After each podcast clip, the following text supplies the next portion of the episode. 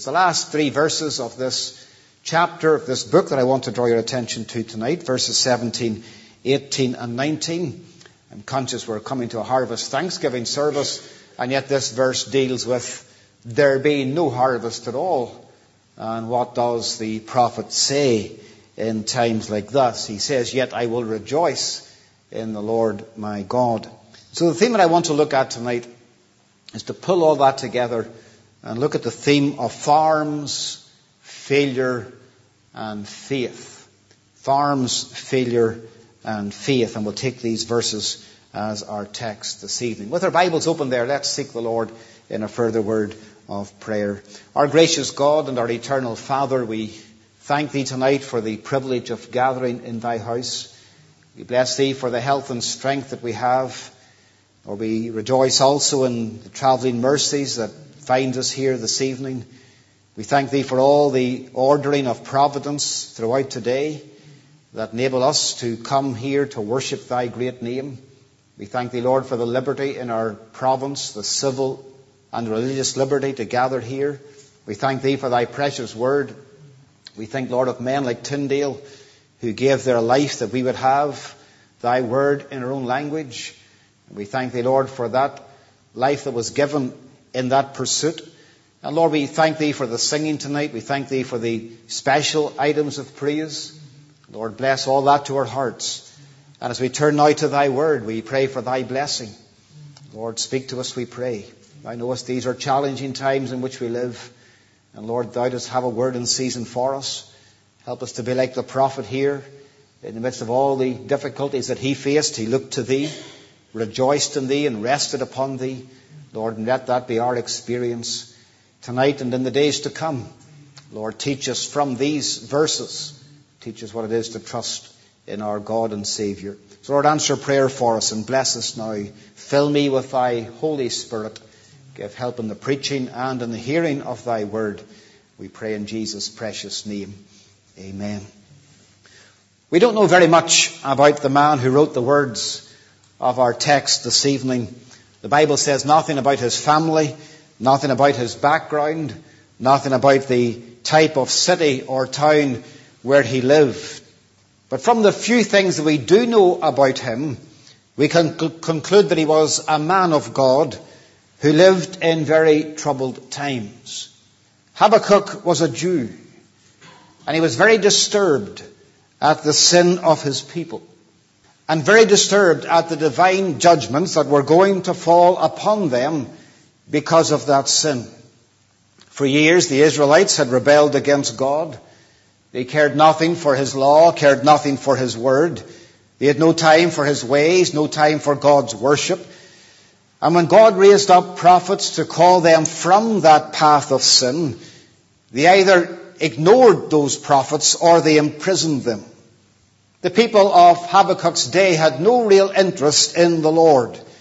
And as a result of that ongoing rebellion against him, they had been brought to the age of destruction.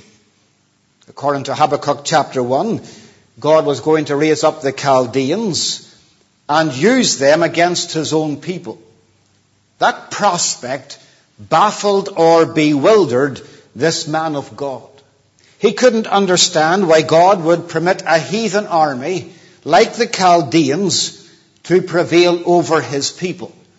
After all, the Chaldeans were more sinful than the Israelites, and therefore it didn't seem right to this man that the Israelites would be defeated by them. It didn't make sense to Habakkuk. And so he took the matter to God in prayer, and he reasoned with the Lord. In due course, God answered his servant, and he explained to him that although he was going to use the Chaldeans as a means of judgment, the time would come when he would deal with them as they deserved. Desolation would come to the Lord's people for a time. Then they would be raised out of their ruins. But utter desolation would come upon the Chaldeans and they would be destroyed eventually and forever. So in a sense, what God was doing there was revealing to Habakkuk the secret of his ways. He was permitting this man to see behind the scenes and come to grips with the fact that God who knows all things was also in control of all things. But Habakkuk didn't leave it there. He came to God in prayer for the second time, and this time he prayed that God would revive his work and in wrath remember mercy. That brings me into Habakkuk chapter 3. If you notice the second verse of this chapter, he says, O Lord, I have heard thy speech and was afraid. O Lord, revive thy work in the midst of the years. In the midst of the years, make known in wrath, remember mercy. And if you want a study on prayer, and a study on prayer for revival, passionate prayer for revival, we could do no better than come to these verses. Habakkuk's praying reverently. He's praying humbly. He's praying earnestly. He's presenting his case with powerful arguments to God that God would remember his people and deliver them once more. Then he finishes his prayer with a glorious note of humble submission and joy in the Lord. His prayer in many ways is very simple. Habakkuk recalls various events from the past, events which revealed God's mercy to his people. God had led them through the wilderness on their way to the promised land. He, he recalls that mercy of God. He had dried up their waters of the seas and the rivers for them. He had delivered them time and time again, even going so far as causing the sun and the moon to stand still for them. God had not forsaken his people. Rather, he had fought for them and consumed their enemies and brought them safely through. And Habakkuk gathers up all those experiences and he waits on God that God would revive his people once more in the full knowledge that God never changes. I'm tempted just to pause there and make application to our own circumstances in our day and generation. Believer, do we not have reason to do the same? Gather up the past experiences we have known of God's mercy and God's help and cry to Him again in this land, Wilt Thou not revive us again? Is that not what we need? To look back to see how God moved in a previous time, repent of our present sin, and cry for God to work once more. Now in verse 16 of this chapter, Habakkuk confesses something.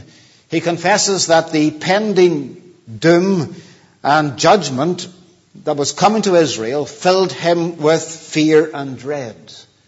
He says in verse 16 that his belly trembled.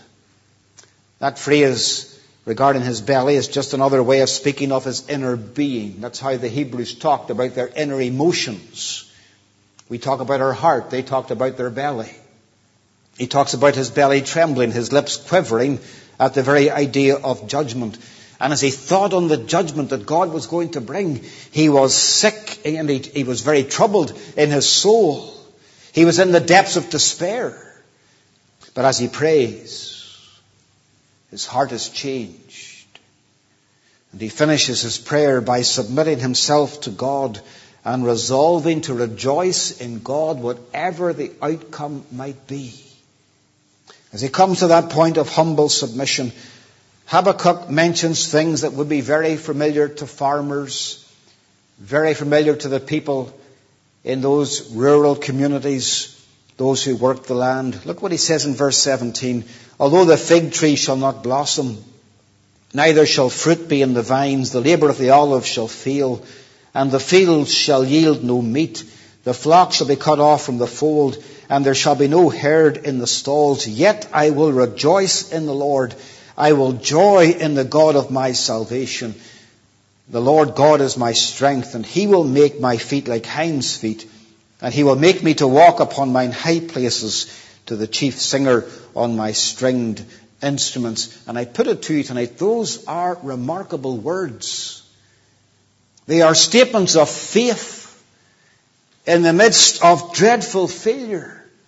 They are statements of delight in the midst of dreadful despair statements of strength in the midst of horrible, life-changing losses resting upon God when your whole world collapses around you.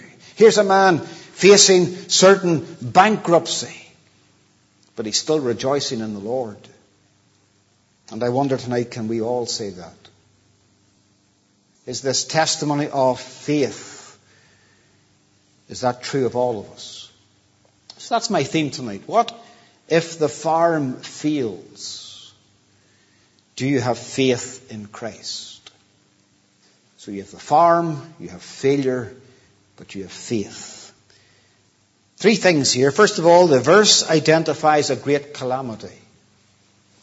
A great calamity. It's impossible, I think, to read verse 17 and not be struck by the overwhelming sense of loss that it conveys. Line after line here describes failure and emptiness and disaster.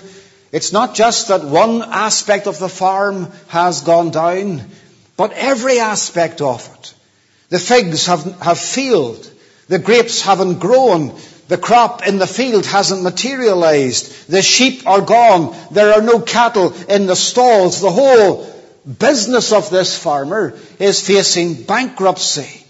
However, we look at verse 17. It presents a picture of grave calamity. Put yourself in this man's shoes.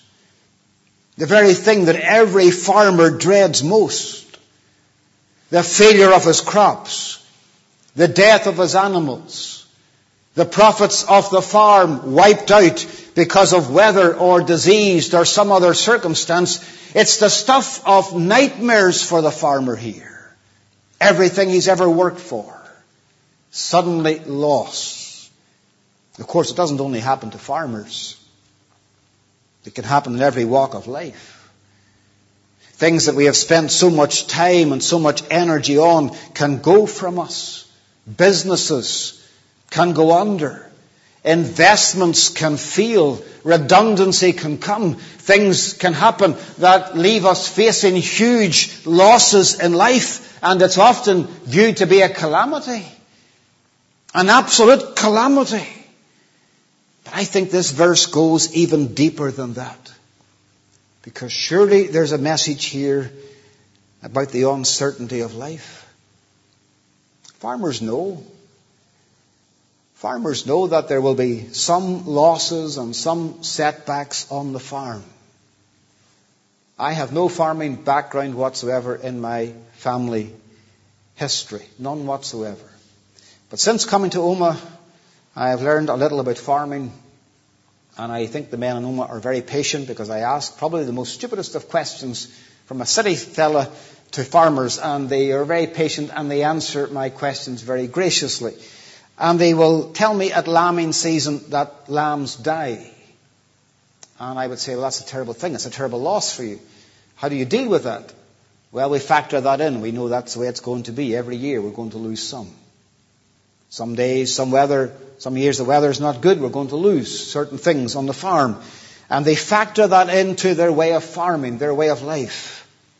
There will always be an element of uncertainty. Who can tell when prices will fall? Who can tell when the harvest might fail?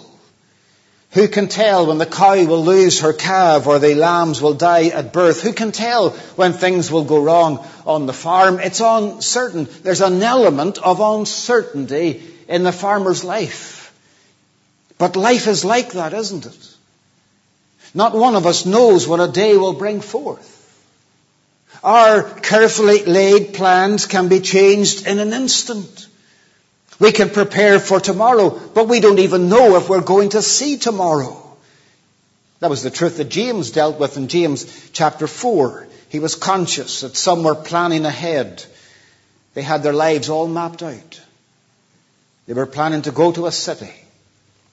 They would stay there for a year or so. They would buy and sell. They would make a little profit and then plow that profit back into their business. They would do well. They would move on to another city. And they would go through all that process again. And there was no thought given to the uncertainty of life. So James challenges that. And he says in verse 13 of chapter 4, Go to now ye that say, Today or tomorrow we will go into such a city and continue there a year and buy and sell and get gain. Whereas ye know not what shall be on the morrow. For what is your life? It is even a vapor that appeareth for a little time and then vanisheth away. For that ye ought to say, if the Lord will, we shall live and do this or that. See what James is saying? You don't know what's going to be on tomorrow. You don't know about tomorrow. In Luke chapter 12, the Lord Jesus Christ told of a farmer who planned to pull down his barns and build greater. He thought he had many years ahead of him. He thought he could take his ease and eat and drink and be merry, for he had much goods laid up for a long time in his estimation. But that night the farmer died suddenly. Life is uncertain. Sickness can come. Poverty can come. Trials can come. Great losses can come. Things can go smoothly for a time. Then suddenly calamity comes. Death can come. If Habakkuk 3:17 teaches us anything, it is surely we must not boast of tomorrow. The uncertainty of life. There's also another thought here in this great calamity. There's the thought of the inability of man. The inability of man. No, no careful farmer sits back and watches his farm go to wreck and ruin. If he's a careful, conscientious man at all, he will apply himself. He will take every precaution he can. He will use the best methods. He'll make the best use of his ground. He will do everything he can to make his farm profitable. But there are times, even with all of that effort, he suffers crop and animal failure. It's not that he's a bad farmer.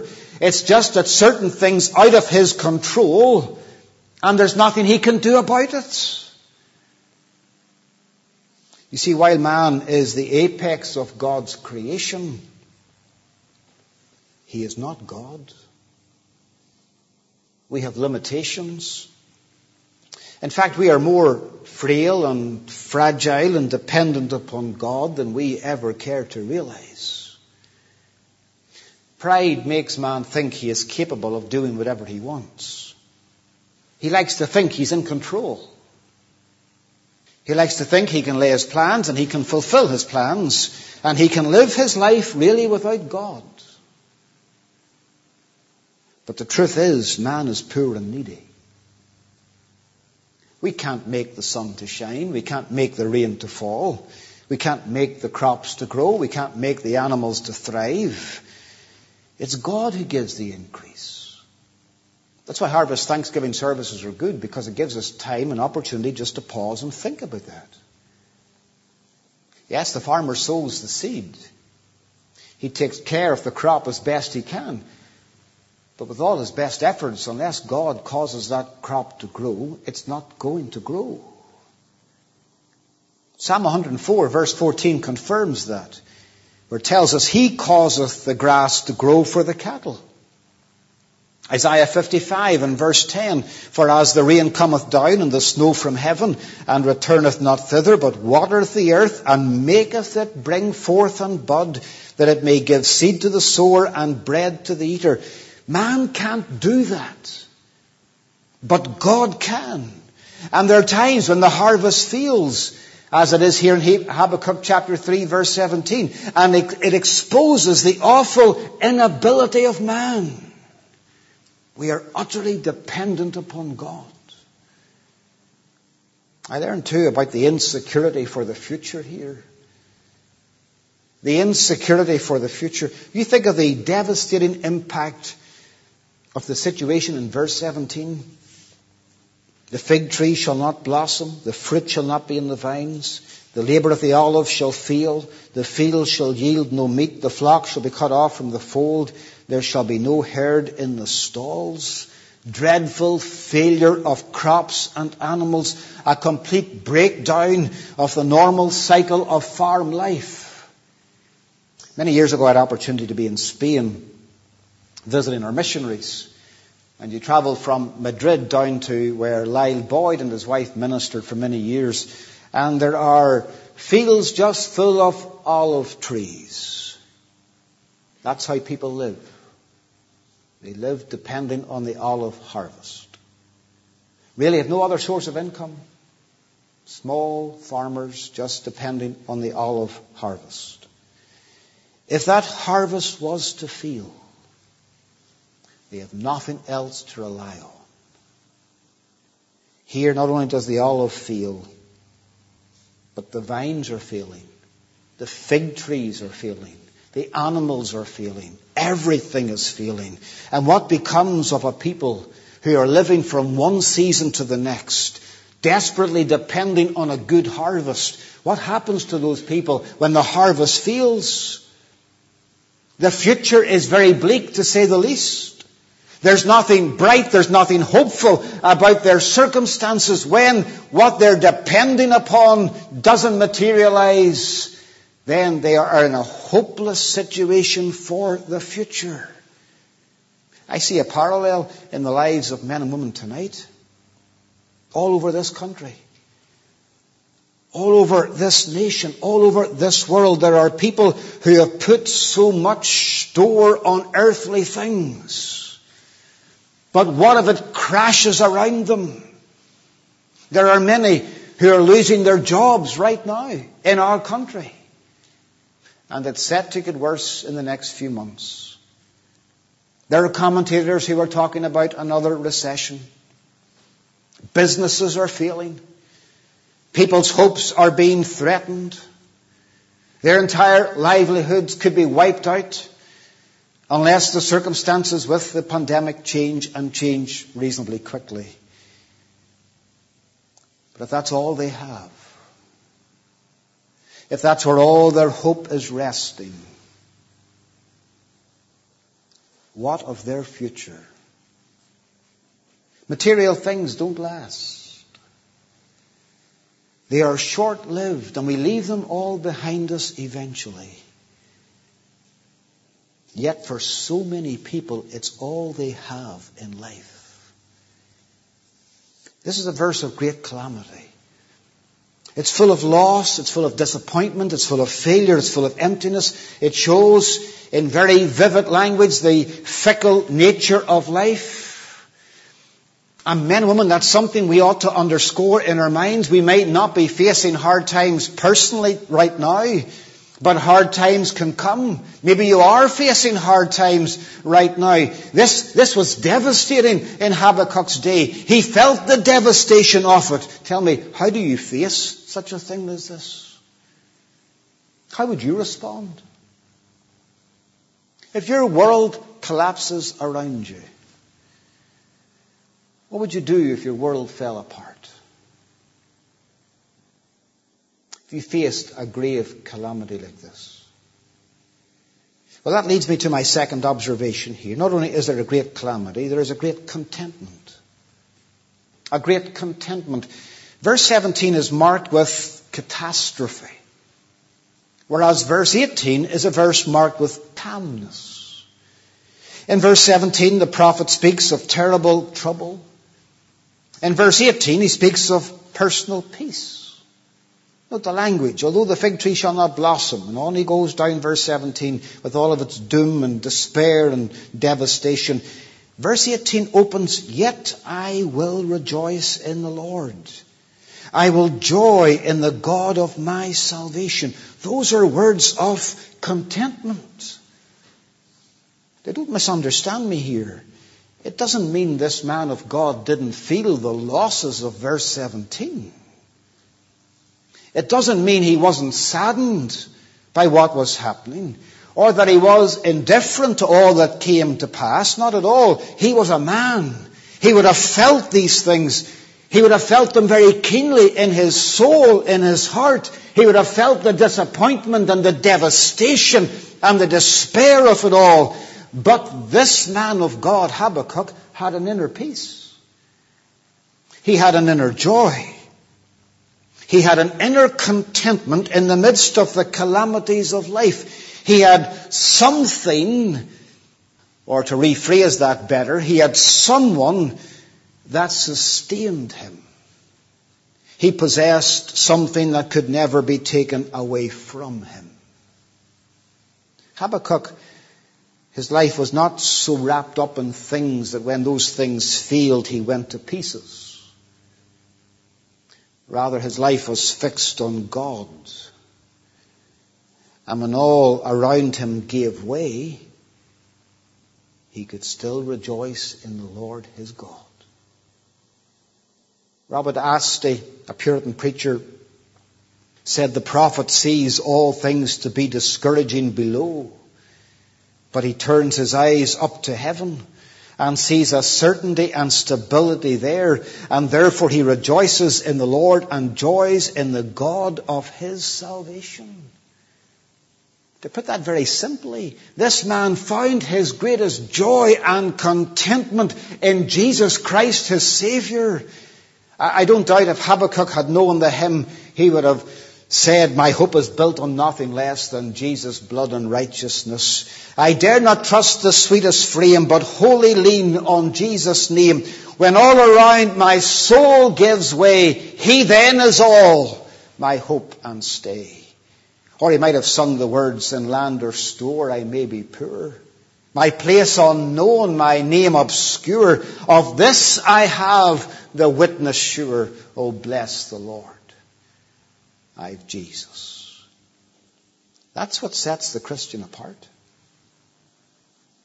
It's not that he has a trouble free life. It's not that he doesn't face calamities.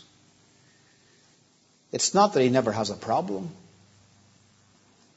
Of course, the Christian man, the Christian woman, the Christian young person has problems. But he has Christ as his Savior and therefore he can face life with a glorious sense of contentment. One old preacher said there is enough in Christ Jesus alone for the soul's full rejoicing and triumphing in all cases and conditions. The person who has Christ as his Savior can say with the Apostle Paul, For to me to live is Christ, and to die is gain. He has grounds for full contentment. You think through this and look at this chapter, you'll notice that Christ is a personal Savior. Habakkuk puts it that way. I will rejoice in the Lord. I will joy in the God of my salvation. The Lord God is my strength. See that. He says, my salvation, my strength. Christ belonged to Him. And He belonged to Christ. This was not a, a vague statement of general Christianity. Habakkuk had a personal, living, vital, unbreakable relationship with Christ. He was in an unbreakable union with the Savior. Christ was his and he was Christ's. That's what Paul can say in Galatians 2 verse 20. One of the most remarkable verses in all of Paul's writings in the New Testament. This is what Paul says I am crucified with Christ. Nevertheless, I live. Yet not I, but Christ liveth in me. And the life which I now live in the flesh, which I now live here on earth, I live by the faith of the Son of God who loved me and gave himself for me. What is Paul saying there? He's saying, I know Christ personally. I am one with Christ personally. My friend, that's what salvation means. It's not just a name. It's not just a concept. It's not just an idea. Salvation, true Christianity, is a living relationship with Christ. Where Christ dwells in me and I dwell in Christ and the life that I live is the life of Christ in me being lived as I live here on earth. Christ was his personal Savior. Christ was his unchangeable Savior. The whole context of these words draws a contrast between the failures of the world and the faithfulness of the Lord. Things around us may collapse. Our world may be turned upside down by unforeseen events. It may be a financial crash, the like of which we have never seen before. It may be a health crisis that you have never encountered in your life personally before. We live in a changing world. But in the midst of a changing world, Christ remains unchanged and unchangeable. Hebrews 13 tells me he is the same yesterday, today, and forever. Riches will come and go. Health will come and go. Position will come and go. The markets will come and go. Good days and bad days will come and go. There's change, change all around us. But not so with Jesus Christ. He is a faithful Savior. Faithful to His promises, faithful to His people, faithful to His purposes in our lives. There's not a Savior like Him. He never fails. I learned too that Habakkuk rejoiced and was content in the fact that Christ was a sufficient and satisfying Saviour. The names of the Lord are very important in this verse, verse 18, verse 19. He is the Lord, he tells us. Yet I will rejoice in the Lord. It's in small capital letters. Then he says, I will joy in the God of my salvation. Then he pulls those two titles together and says in verse 19, the Lord God is my strength the Lord Jehovah, God of my salvation. The Lord God is my strength. And those titles of the Lord here point us to his self-sufficiency. The fact he is a self-existent God. What does that mean? It means that God is not dependent on us.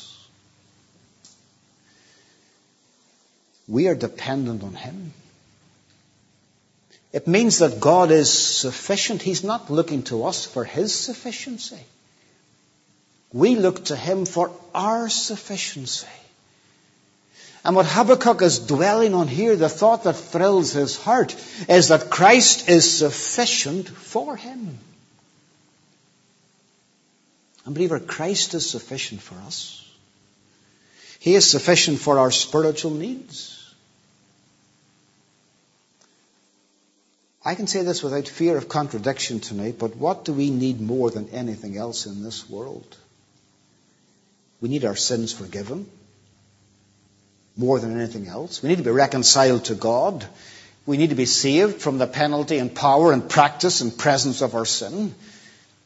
We need to be brought into a living relationship with God. We need to be ready for eternity. We, that's, that's the most important thing we have, the most important need we have is to be saved by God's grace. And Christ alone is sufficient for that. Why? Because Christ alone has kept the law of God and rendered a perfect obedience to God on behalf of sinners like us. And Christ alone has done that. And because Christ alone has done that, He has earned the right to die for His people. And He has gone to the cross and He has died as our substitute. He has no sin of His own. But He took our sins and our sorrows and He made them His own. And He carried that burden to Calvary. And He suffered and died alone. He has made for sinners like us a full atonement. He has provided a full covering for the sins of men and women just like us. He is a full Savior, and through Him we can have a full and free and final salvation. Only Christ can do that. He is sufficient for our spiritual needs. He's also sufficient for our physical needs.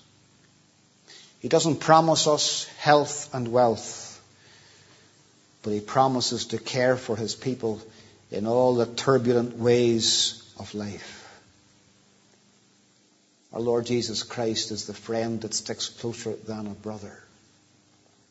He is. He is sufficient to save us.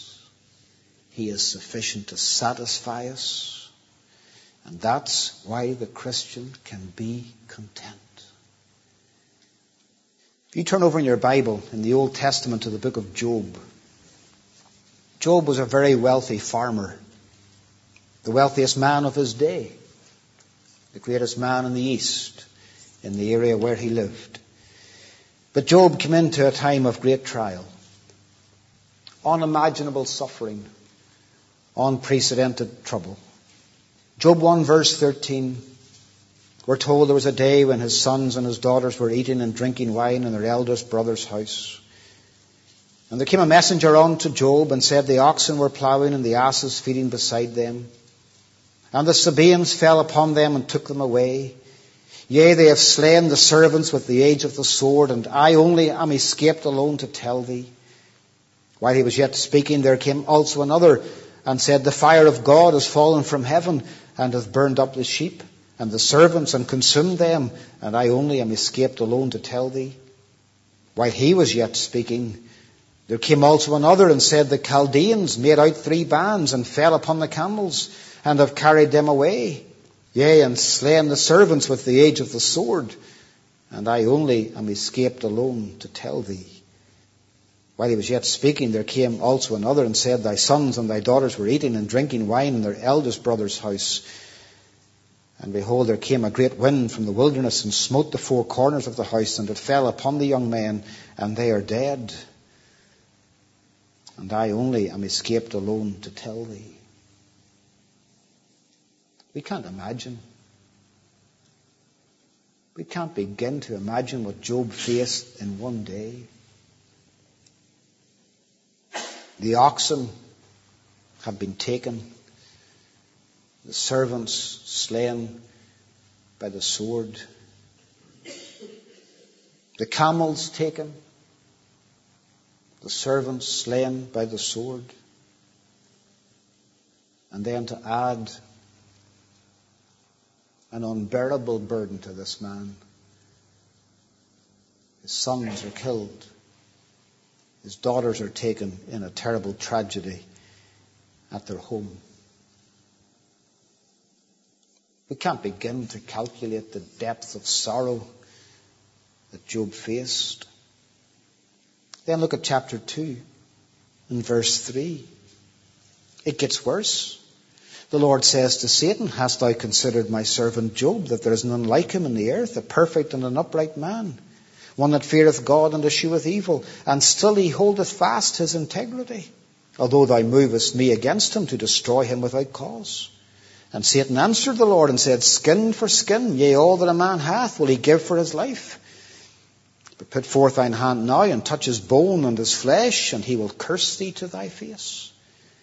And the Lord said unto Satan, Behold, he is in thine hand, but save his life. So Satan went forth from the presence of the Lord and smote Job with sore boils from the sole of his foot unto his crown. And from verse 8 on through the rest of this book, we find this man of God who feared God and eschewed evil. You find him sitting desolate, his body breaking out with terrible boils he takes some piece of crockery to try and scratch them to give him some ease. From the sole of the foot to the crown of his head, his health has broken down. His wife tells him to curse God and die in verse 9. The man, I'm sure, felt he could take no more. Everything, everything that was precious to him had been taken away. What does Job say in Job 19, verse 25? I know that my Redeemer liveth. I know that my Redeemer liveth. Though he slay me, I will trust him, he says. Why is a man who has gone through so much in his life and suffered so terribly, how, how is he able to say this? I know that my Redeemer liveth and I shall see him with mine eyes. Because he has Christ as his Savior. The unsaved man doesn't have that. That's the difference. Where will he go when his world collapses around him? Where does he go when his world falls apart? He has nowhere to go. The Christian has his Christ. A great calamity a great contentment. There is lastly here a great confidence. Look carefully at the passage again from verse 16. He says, When I heard, my belly trembled, my lips quivered at the voice, rottenness entered into my bones, and I trembled in myself that I might rest in the day of trouble. When he cometh up unto the people, he will invade them with his troops. Although the fig tree shall not blossom, neither shall fruit be in the vines, the labour of the olive shall fail, and the field shall yield no meat. The flock shall be cut off from the fold, and there shall be no herd in the stalls. Yet I will rejoice in the Lord. I will joy in the God of my salvation. The Lord is my strength, and he will make my feet like hinds' feet.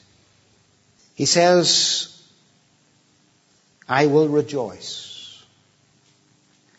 I will joy. And the Lord will make my feet like hinds' feet. He talks in verse 16 about resting.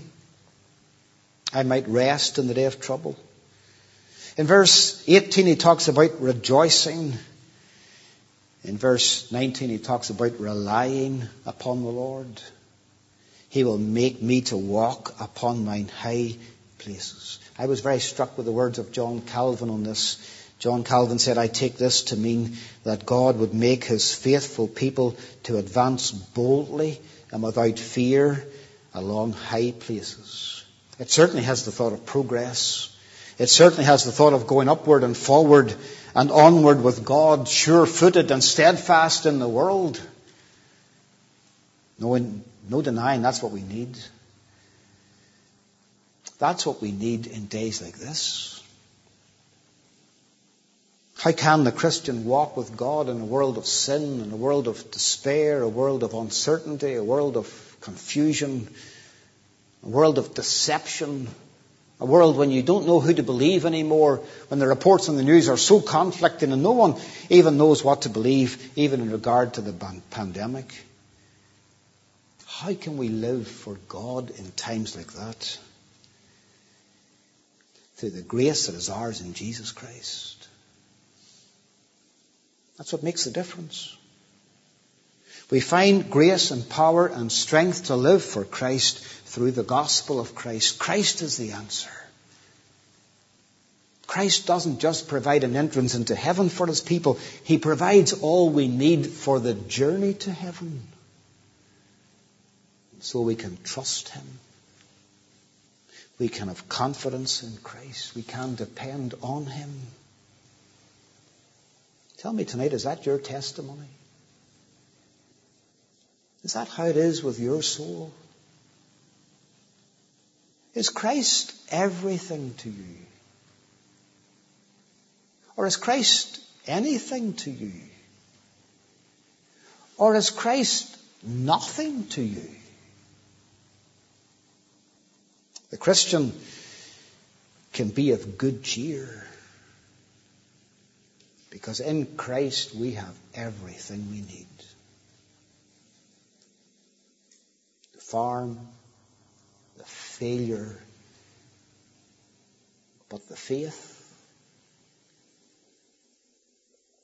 Tell me, what are you trusting in tonight? Are you resting in the Lord? I trust you are. I trust you are. And then all these uncertainties that we face, we can lift our eyes heavenward and say, I, I'm trusting in Christ. I know all things work together for good to them that love the Lord and are the called according to his purpose. I'm resting there.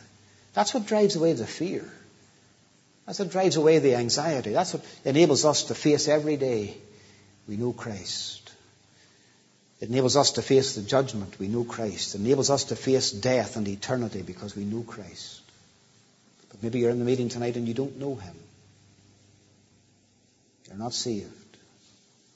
And if death were to come for you tonight, you're lost. You're lost forever. So may you come to Christ and trust Him as your Savior. May the Lord bless His word to our hearts tonight for Jesus' sake. Amen.